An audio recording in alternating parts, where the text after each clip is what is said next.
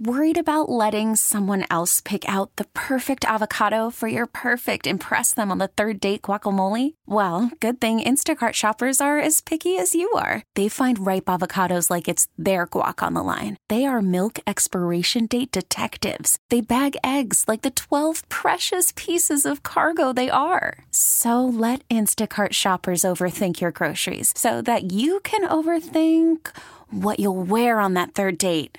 Download the Instacart app to get free delivery on your first three orders while supplies last. Minimum $10 per order, additional term supply. T Mobile has invested billions to light up America's largest 5G network from big cities to small towns, including right here in yours. And great coverage is just the beginning. Right now, families and small businesses can save up to 20% versus AT&T and Verizon when they switch. Visit your local T-Mobile store today.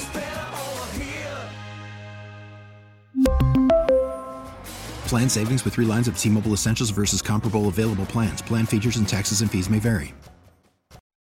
Back here on this Thursday morning here on KMBZ, uh, the report is 600 pages long from the Department of Justice, and it is detailed. And I commend them for the way we have not had time to go through all 600 pages, obviously. But I commend them for the way it's done on the Uvalde shooting as I start to scan through it, um, particularly when it comes to here was the observation. They, they do a minute by minute from every point of view of everything that happened. But one of the things that I particularly like that they do is they do observations and recommendations for every part of this report. And it's succinct. Here's the observation. Here's what they should have done differently next time. And there's a lot to get into in this. Yeah. And one of the biggest things that they kind of point out very early in the report is that that switch that we all heard about and, and i know this is going to jog some memories a little bit of, of what happened in the days and weeks after that incident happened in uvalde is that there was a shift in the way the police work was done very early on, where they went from treating it as an active shooter situation to treating it as a barricaded individual situation. Mm-hmm. And this is one one quick couple of sentences out of the report that really is the center of what needs to change.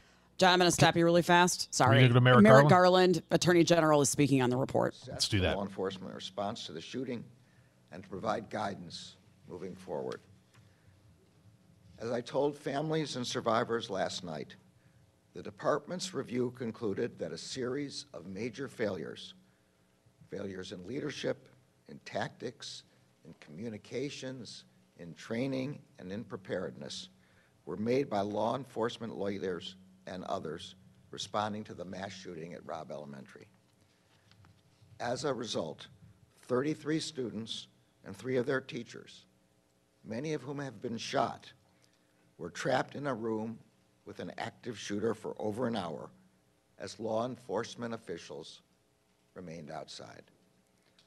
I also told the families and survivors how deeply sorry I am for the losses they suffered that day and for the losses they have suffered every day since. I told them that the priority for the Justice Department in preparing this report has been to honor the memories of those who were taken from them. And I told the families gathered last night what I hope is clear among the hundreds of pages and thousands of details in this report. Their loved ones deserve better the law enforcement response at Robb Elementary School on May 24, 2022, and in the hours and days after, was a failure that should not have happened. We hope to honor the victims and the survivors by working together to try to prevent anything like this from ever happening again, here or anywhere. I'm now going to turn to the key observations and recommendations of the report.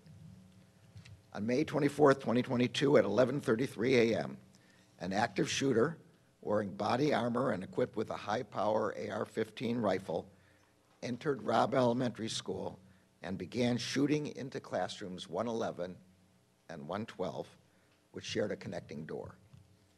Within minutes, 11 law enforcement officers from the Uvalde Consolidated Independent School District and the Uvalde Police Department arrived inside the school. Hearing continued gunfire, five officers immediately advanced toward classrooms 111 and 112. Within seconds, shots were fired from inside the classroom. Shrapnel hit two officers, and all responders retreated to cover. A single officer then made additional attempts to approach the classrooms, but after 11:40 a.m., no more attempts to enter the rooms were made until 12:48 p.m., more than an hour later. As a consequence of failed leadership, training, and policies, injured and scared students and teachers remain trapped with the subject in the classrooms, waiting to be rescued. Survivors later shared that they heard officers gathered outside the classrooms while they waited. The victims trapped in classroom 111 and 112 were waiting to be rescued at 11:44 a.m., approximately 10 minutes after officers first arrived, when the subject fired another shot inside the classrooms. They were still waiting at 11:56 a.m. when an officer on the scene told law enforcement leaders that his wife, a teacher, was inside room 111 and 112 and had been shot. They were still waiting as broadcasts went out on officer radios that a student trapped inside rooms 111 and had called 911 at 12:10 p.m. to say that the officer was in a, that the student was in a room full of victims. That student stayed on the phone with 911 911 for 16 minutes.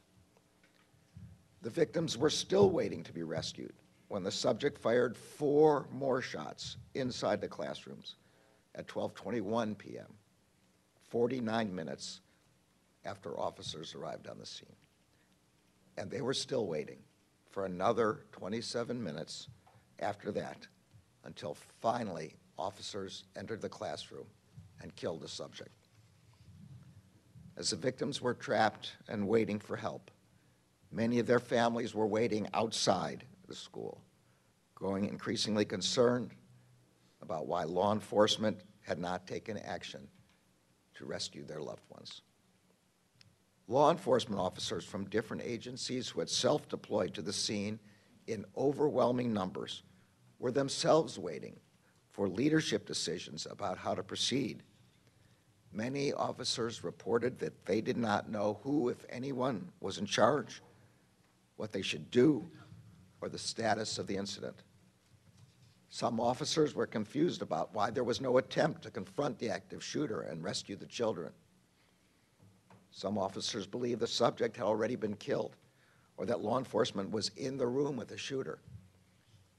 75 minutes after the first officers arrived on scene, officers finally entered room 111. The subject engaged the entry room entry team with gunfire and the officers responded with fire.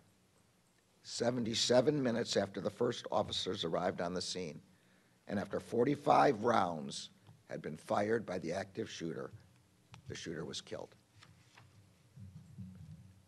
The massacre at Robb Elementary shattered families throughout this community and devastated our, our country.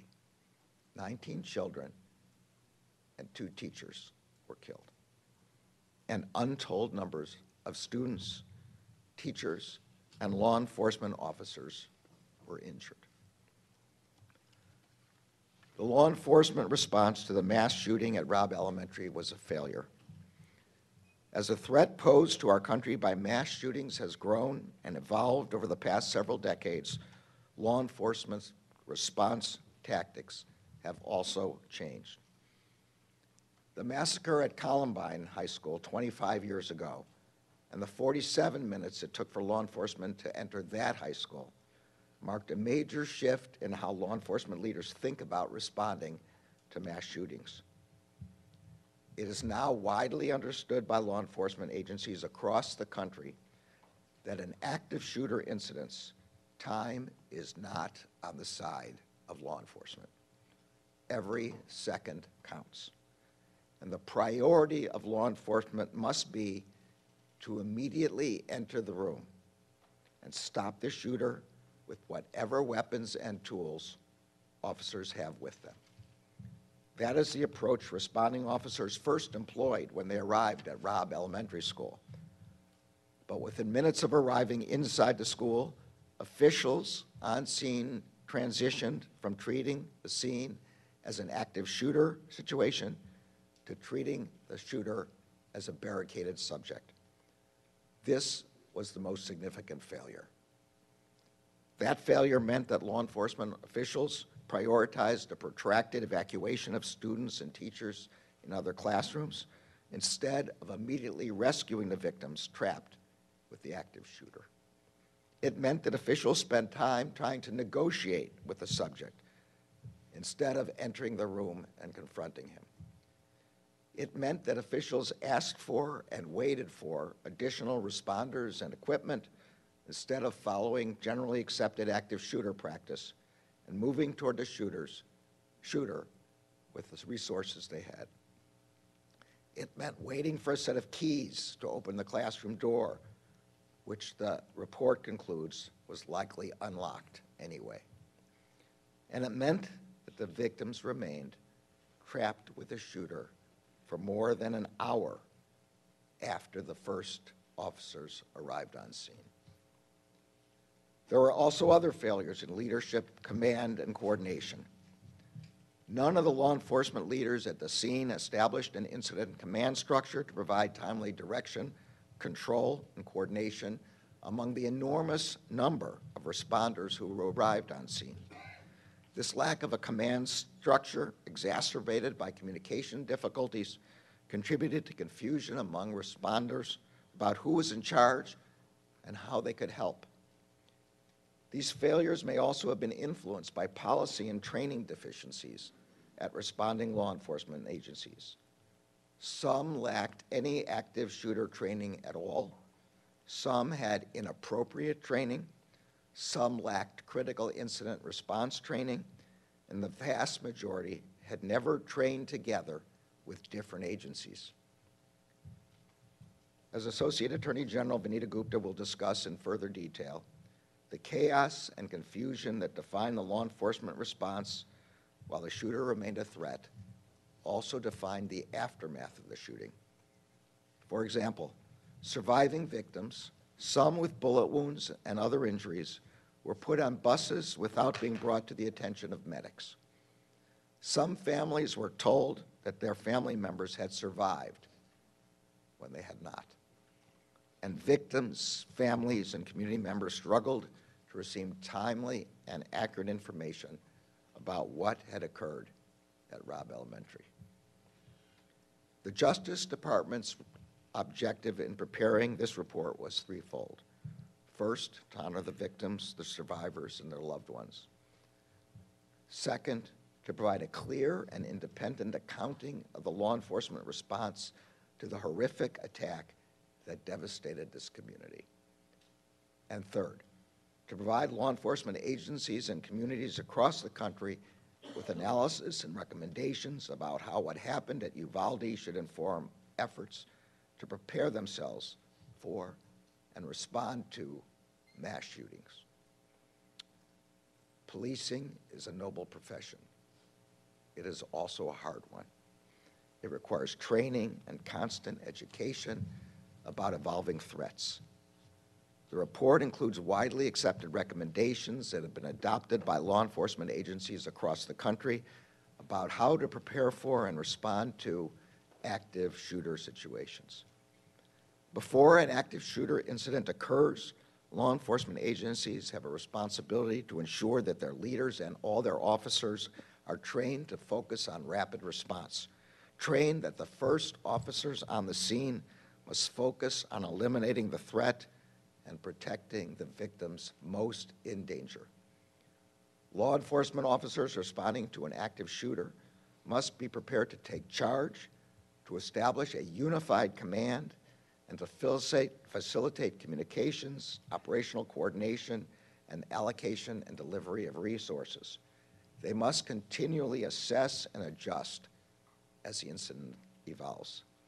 And in the aftermath of a mass shooting, Law enforcement and government agencies must provide the public with a sense of trust and confidence by communicating openly, clearly, and compassionately during a time in which many are learning the most devastating news that any human being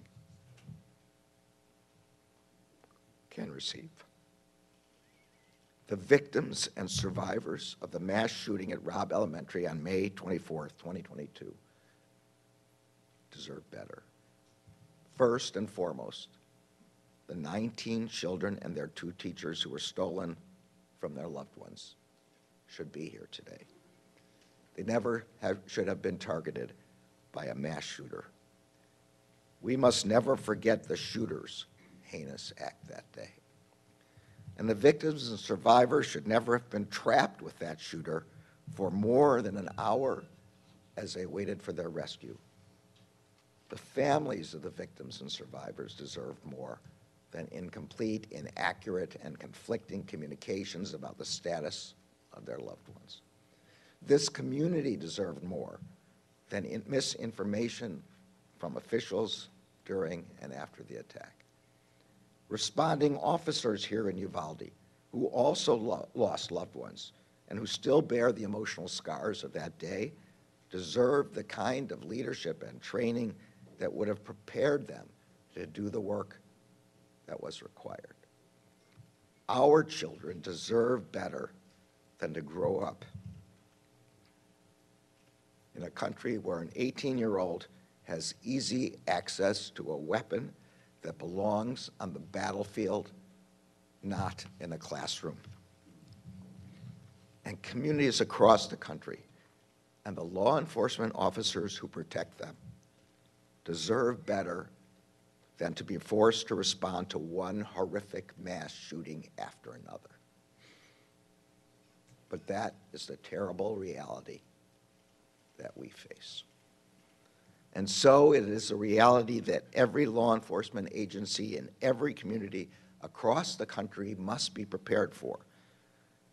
No community and no law enforcement agency should have to face that threat alone. That is why we came to Uvalde, and that is why we are releasing this report. The Justice Department remains committed to working in partnership with communities across the country and with the law enforcement agencies working to protect those communities every day. In particular, we stand ready to help communities and agencies prepare to respond to a terrible incident like the one that occurred here. We have concluded the department's review, but we know that the work of healing here in Uvalde is only beginning. We are humbled and grateful to stand with this community as you remember and honor your loved ones. I will now turn the podium over to Associate Attorney General Vanita Gupta. Her leadership has been key to the department's efforts to conduct an independent, fair, and comprehensive review of the horrific mass shooting of May 24th and its aftermath. I am also grateful to the entire Critical Incident Review Team and the, to the Department's COPS Office under the leadership of Hugh Clements for their tireless work. Vanita. All right. Um, we're going to wait and see uh, what she has to say here. Um, compelling doesn't it, it isn't the right word, but um, wow just wow in terms of what we uh, what we heard from Merrick Garland there. Yeah, no doubt. And he went over a lot of the things that we were referring to just prior to his speech. Obviously, those were the main points of the entire report is to say that uh, that, that there was what was described as a cascading failure of leadership dealing with that those couple of minutes while they were making that decision to move and you heard merrick garland talk about this from a proactive to a reactive stance to, where they were moving from an active shooter situation to what they called a barricaded individual situation and that happened we found out in the report as 911 was receiving phone calls from inside the classroom saying, no, there is still a shooter in here. There are still people in here who are trying to hide from him and get away from him. There was so much in this. We have so much to go through that he said. And, and maybe some of this, John, we may have heard before. A lot of this was new to me. The, the classroom likely being unlocked anyway. I knew they were waiting for keys for them to say the classroom was probably unlocked anyway. There was just so much going on in here. We need to get to a break. Uh, we'll get some, uh, we'll take a break here and we'll be back. And if you have thoughts on what you heard, 913 586 7798. Back here in just a few minutes on KMBZ. 913 586 7798. All right, a couple of minutes here, and we'll no doubt keep this conversation going after 1130. Uh, the 600 page report from the U.S. Just, uh, Justice Department is out on the Uvalde shooting. Uh, it is incredibly detailed. It goes through minute by minute. You can look at it, it's online if you want. And there are a lot of recommendations in it for what should be done um, not just in this department, but in the future. You know, Merrick Garland kept talking about what's generally understood now to be how police should respond. And all I kept thinking was everybody in this situation failed in every possible way. Yeah, and you wonder how much of it is due to the fact that Police Chief Arredondo, who has since lost that job and his job on the council, as we all know, that it was uh, it was noted early on in the reporting on this that he was making a lot of the recommendations about tactics and, and who should be where over a cell phone rather than over a radio. What we learned in this report is why that was the case. And I'm still trying to figure out what this means. This sentence Chief Arredondo, who became the de facto on scene commando, commander, rather, was without his radios, having discarded them during his arrival. What? Huh? Why on a garbage can? Yeah, why on earth would he choose to just toss his radio? Whether he left it in the car or whatever it was, having discarded them during his arrival and communicated to others either verbally or via cell phone throughout the response. Yeah, you want to know why none of the agencies there knew what they were doing or knew who was in charge? That's why. Um, John, no one's been charged, right? Prosecutor's office is still looking into into that. Um, okay. Yeah. Oh, so one of the a couple of things that came up, um, and we'll continue to go through some of this. Uh, police lacked any active shooter training at all. Uh, we got to call into Stacey Graves at KCPD just I, I, need assurance from all of our local law enforcement agencies that everybody's had the active shooter training that we have had at the radio station. You know, I mean, active shooter training anymore is something businesses have. How did law enforcement not know how to deal with an active shooter? Yeah. I and, we, and I. I was going to say, yeah. We, I mean, add on to that, we've got schools that do active shooter training right. for kids. Right. The kids probably knew what should be happening better but the officers the outside didn't. Ugh. Yeah. All right, we'll go through more of this. Uh, some of you were texting in. Feel free to give us a call. I know that it's a lot. It's a lot to take in, uh, but there's a lot to be learned here. We'll get to more of this coming up next year on KMBZ. Worried about letting someone else pick out the perfect avocado for your perfect impress them on the third date guacamole? Well, good thing Instacart shoppers are as picky as you are. They find ripe avocados like it's their guac on the line. They are milk expiration date detectives. They bag eggs like the 12 precious pieces of cargo they are. So let Instacart shoppers overthink your groceries so that you can overthink what you'll wear on that third date. Download the Instacart app to get free delivery on your first three orders while supplies last. Minimum $10 per order, additional term supply. We really need new phones. T Mobile will cover the cost of four amazing new iPhone 15s, and each line is only $25 a month. New iPhone 15s? Only at T Mobile get four iPhone 15s on us and four lines for 25 bucks per line per month with eligible trade in when you switch. Minimum of four lines for $25 per line per month with auto pay discount using debit or bank account. $5 more per line without auto pay, plus taxes and fees. Phone fee at 24 monthly bill credits for all well qualified customers. Contact us before canceling account to continue bill credits or credit stop and balance on required finance agreement due. $35 per line connection charge apply. Ctmobile.com. We get it. Attention spans just aren't what they used to be. Heads in social media and eyes on Netflix. But what do people do with their ears? Well, for one, they're listening to audio. Americans spend 4.4 hours with audio every day. Oh, and you want the proof? Well, you just sat through this ad that's now approaching 30 seconds. What could you say to a potential customer in 30 seconds? Let Audacy put together a media plan tailor made for your unique marketing needs. Advertise with Audacy. Visit ads.audacy.com.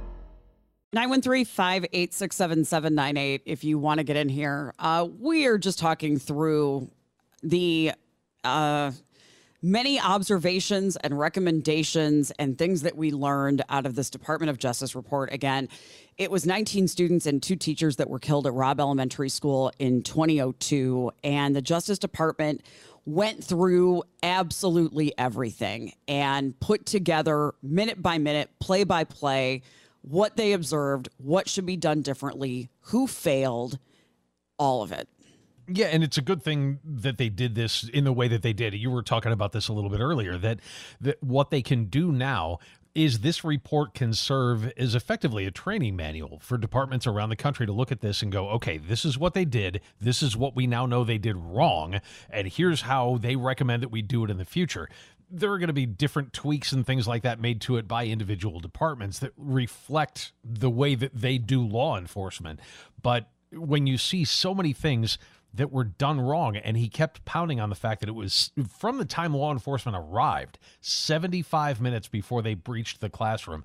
And the way that he did it to say they were still waiting when this happened, they were still waiting when this happened, I, I think is vital to remember because it didn't have to go on that long. It was allowed to go on that long.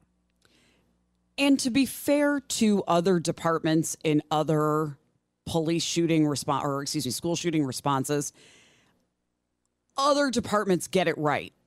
Other departments go in. And almost every other shooting that we've had, school shooting that we've had, yeah. before and after this one, police go in. Why this one was such the cluster that it was in every single way. Uh, this is me speaking, not the report. This starts at the top. This yeah. starts with the chief that's no longer there.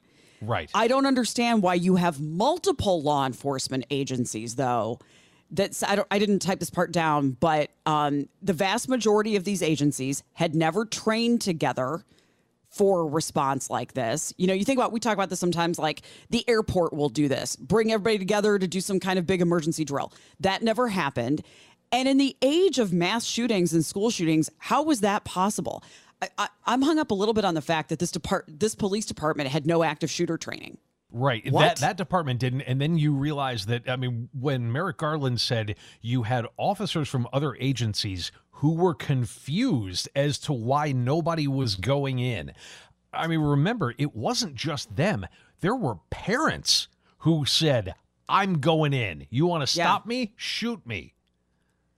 Uh, what did he say? Some families had been told that their relatives had died when they yeah. had not. Mm-hmm.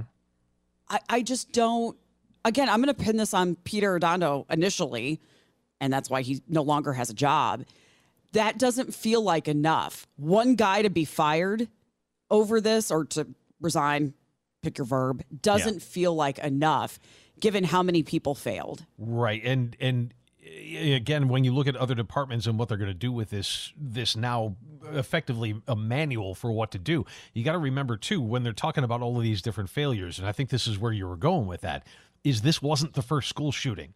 I right. mean, you look at how yeah, many. not by a lot. The, the reason why on September 11th the terrorists were able to exploit the the holes in our security system that they were able to exploit is because we were still in a 1970s mindset where the biggest threat was a hijacking.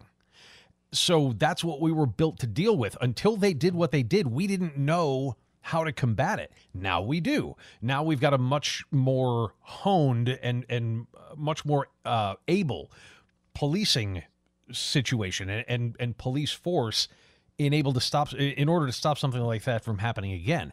It's not as though they were babes in the woods when it came to this. If you had been paying attention to law enforcement since the early 1990s, you know this kind of thing is a threat and you know what to do about it, and they just botched it. And I look at it as um, even so you've never had active shooter training to be told you go in you know? And he kept saying it is widely understood by law enforcement. He kept saying that widely understood by law enforcement. And so you're one of the officers during those 75 minutes that are sitting outside that classroom. You are hearing gunshots no doubt because the shooter fired 45 rounds in the 75 well some of those were after they entered but the shooter did 45 rounds over the course of that time. You're hearing the gunshots. You no doubt can hear kids screaming. You have in your head barricaded subject. Is there not one officer there that says i'm going in it feels listen i'm, I'm not a police officer and i don't presume uh, scary right? But you've chosen that job knowing that there are going to be times where you're you're going in you're going in when others don't go in how do you not go in yeah. Yeah, and there's there's also questions about the initial fallback because and this came out in the report as well. It's right there in in the early stages because they spend a lot of time talking about these are the terms mm-hmm. we're going to use and this is how we refer to this guy. But once you get into the meat of what happened, then you find out that in that initial and we've seen some of the video on this, so this isn't brand new information, but what was new is they said as the column of police officers in the first couple of minutes were approaching the door to the room. Gunshots started coming out from the door, you through the door. He was firing through the door, and they said a couple of police officers were hit with shrapnel. Now we don't know if that's shrapnel from bullets or shrapnel from uh, from pieces of the door or whatever, but it doesn't really make any difference. They then fell back and and sought cover, and that's interesting when you look at 75 minutes later when they did breach the classroom. And he said, as soon as they breached the classroom, he started firing at them and they returned fire. Okay, well, if 75 minutes earlier you had been willing to take that same chance, this would have ended. Do we know why they finally went in? What made them go in after 75 minutes Great that they question. didn't go in before? Yeah. If I'm not mistaken, it wasn't covered in his audio, and I have not been through the 600 pages yet. Not all of it. Um, I wonder what finally made them. Well, here's what I suspect it was based on nothing. Did they hear, had it finally been quiet for a little while? And did that, they figure it was safe to go in then? That could be that they thought maybe he shot himself because that's yeah. also not unusual in situations like this. In fact, it just happened within the last couple of weeks. Um, but the the other possibility is, and I know there was some talk about this as well. I'm going to have to go further through the report to see if we can find out. Is that initial column of officers didn't have any tactical gear, which again goes to the lack of active shooter training. So maybe eh, that that may have had something to do with it. I don't know. Eh, we're gonna have to look yeah. through the report and see. But that would be my other guess on that. Is either what you said. It's been quiet for a little while. Who knows what happened? Maybe he's already dead. Let's go in. We've got to go in and see or tactical gear was finally brought in by one of those other agencies and that's when they decided to breach. Because if if I recall correctly there was not an officer hurt when they finally confronted him. Boy I don't remember that part. Um, I, I'll, I assume you're right. Your memory is better about it than I am. Um, I don't remember that part. Why so then I ask why did it take so long for another agency to get him tactical gear? Yeah. why did they not have it in there with him with them? Right what are you waiting for? And, and if you yeah. know what you're responding to, if you know you're responding to an active shooter situation at a school, how do you show up with just your uniform? Right.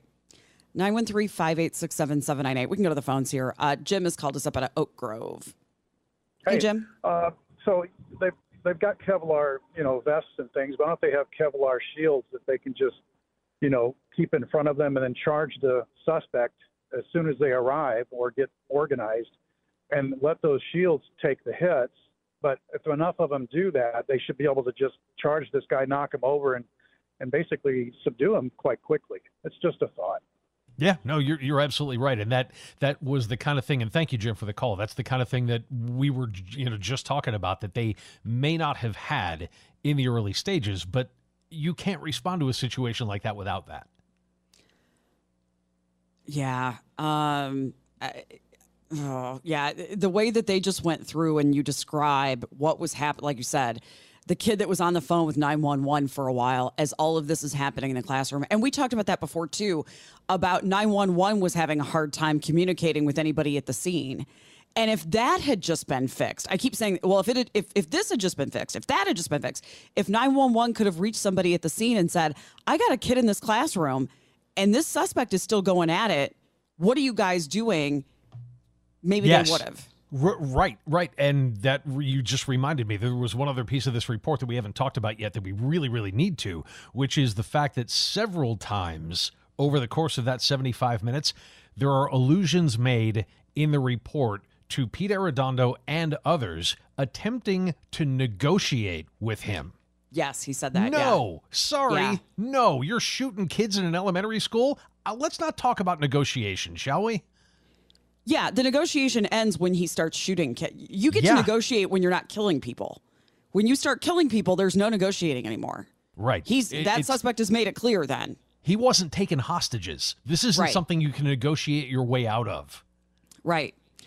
Somebody just said on the text line, cop here, and in all caps, and I appreciate this. It doesn't matter what gear they have, they have a gun and a radio. We are trained to run to the shooter even if you're alone. Order Thank of you. life. Thank you. Thank, Thank you you for that. very much, officer. And thank you for doing your job that way. We really appreciate it. Yeah. We're going to get to a break. We have calls that are coming in. Catherine, everybody hang on here. We'll get to your calls next on KMBZ. Total failure. We knew that already about the Uvalde shooting, but now we've got 600 pages of documentation from the U.S. Justice Department to back that up. And we heard Attorney General Merrick Garland go through some of the highlights of that. And I just want to come back to, uh, and we'll get back to your calls here in a sec. Just one of the things that he said, and, and John had pointed this out early in the conversation, that the bit, the most significant failure that he describes here is the fact that at first, when officers responded, they took the response of "We're going to go in." They retreated and went from treating it as an active shooter to a barricaded subject. That was the most significant failure. And again, 19 kids and two teachers died. Yeah, and uh, they say, I mean, you heard Merrick Garland say it. We'll never know exactly what those 75 minutes cost in terms of loss of life, but it's undoubt it's it's undoubtable, if that's a word, that that, that it cost. I mean, at at the very least.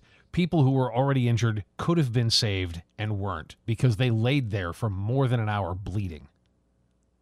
Yes. Okay. We'll leave it at that. Um, if we hear any more about this today, we'll certainly uh, we'll certainly pass that on. I also want to point out um, we are awaiting still a decision from County Executive Frank White about whether he is going to veto or approve putting a sales tax extension on the ballot in April to fund something with the stadiums. Uh, he he has ten days to make that decision. Today is the tenth day, so he's got to do it. I assume by five p.m. I, we're checking around to see if there's a timeline or a plan for when he's going to make that announcement or how. It is crickets so far. and aren't we used to that by now? I mean, Yes. Yeah. Remember, we were supposed to know by September, uh, by early September, as a matter of fact, what the eventual resolution of all of this was going to be. And, and we've been just strung along, strung along, strung along. So my guess would be that at 4:59 and 30 seconds today, there will be some kind of an announcement as as you will hear tires squealing as Frank White peels out of the parking lot on his way home after dropping whatever bomb he's about to drop this afternoon. Again, we sit here and we wait. So we'll let you know Yep. what we end up hearing about if today, uh, then tomorrow. Let's talk about the Boeing, uh, the latest with the 737 MAX 9 jets uh, that Ye- we've got here. Yeah, they've they've done the, the the number was 40. So of the initial 100 and whatever it was uh, Max 9s that are out there in service right now, the FAA wanted to have 40 of them inspected by the time that they made any kind of decision about what was going to happen with the rest of them. We know now that they've hit that mark. They have done the full inspections on 40 aircraft. What we don't know is are they going to lift the any any kind of restrictions on the Max 9. But one of the other things we found out is what we knew about the plane where the door blew off, the door plug, you know, blew out mm-hmm. Is that it had already been restricted from service. They weren't going to have it go overseas because it had given several times, I believe there were three flights previous, where it had given a depressurization warning. It didn't depressurize, but a warning light went off. So they said, okay, we're not going to fly this one over the ocean anymore. We'll just keep it to, you know, flying over land. What we didn't know is that plane, even with those three warnings, had only been in service for eight weeks. Um, is that alarming to you? Yes, and and because if I mean surely a catastrophic failure like that is going to alarm anybody, but when you have I just the time in service. I mean, yeah, and and and that it wouldn't have alarmed me except for the fact that it already had popped three warning lights. If it gave three depressurization warnings in its first eight weeks of service, there's a problem with that plane. Get it out of service now. Yeah. I also want to point out really quickly the connection to Kansas um, because we remember Spirit which is involved in this, Yep. has production facilities in Wichita. And so uh, the Boeing CEO was there yesterday for this big employee town hall because Spirit needs more bad publicity right now.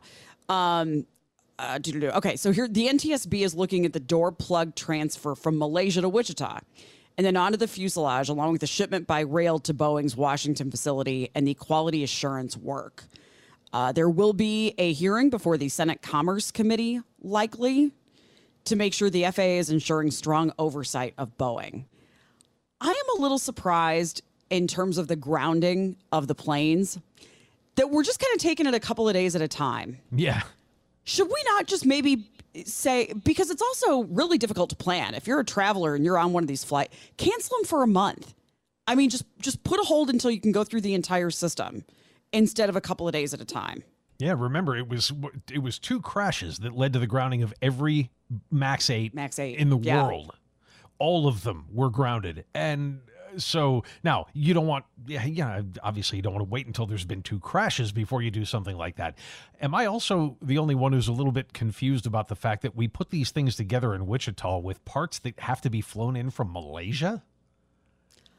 I guess I'm not surprised at that. Uh, Parts are made all over the world. Boeing Yeah, has always had a big presence in Wichita. It's true. Yeah, Land is cheap, I guess. commerce, I don't right? know. Yeah. But I mean, can can we not make door plugs here? I, now, it it may not have been the door plug itself that was at fault here too. I mean, we got to remember that that they found loose bolts on a whole bunch of them. So Mm-hmm. maybe it was the assembly process and not the door plug itself. But we still don't. Re- we really don't know the answer to that. So as they go through and they check more of these planes, we will no doubt be hearing more about this. So, all right, we'll take a break. We will lighten things up uh, in the next hour. We've got new products coming to Subway. We've got some news about the Super Bowl pregame show that we'll get to as well. All that and more coming up here on KMBZ. We really need new phones. T-Mobile will cover the cost of four amazing new iPhone 15s, and each line is only $25 a month. New iPhone 15s? Only at T-Mobile get four iPhone 15s on us and four lines for 25 bucks per line per month with eligible trade-in when you switch. Minimum of four lines for $25 per line per month with auto pay discount using debit or bank account. $5 more per line without auto pay, plus taxes and fees. Phone fee at 24 monthly bill credits for all well qualified customers. Contact us before canceling account to continue bill credits or credit stop and balance on required finance agreement due. $35 per line connection charge apply. Ctmobile.com. Baseball is back, and so is MLB.tv. Watch every out of market regular season game on your favorite streaming devices, anywhere, anytime, all season long. Follow the action live or on demand. Track four games at once with multi view mode and catch up with in game highlights. Plus, original programs, minor league broadcasts, and local pre and post game shows. Go to MLB.tv to start your free trial today. Blackout and other restrictions apply. Major League Baseball trademarks used with permission.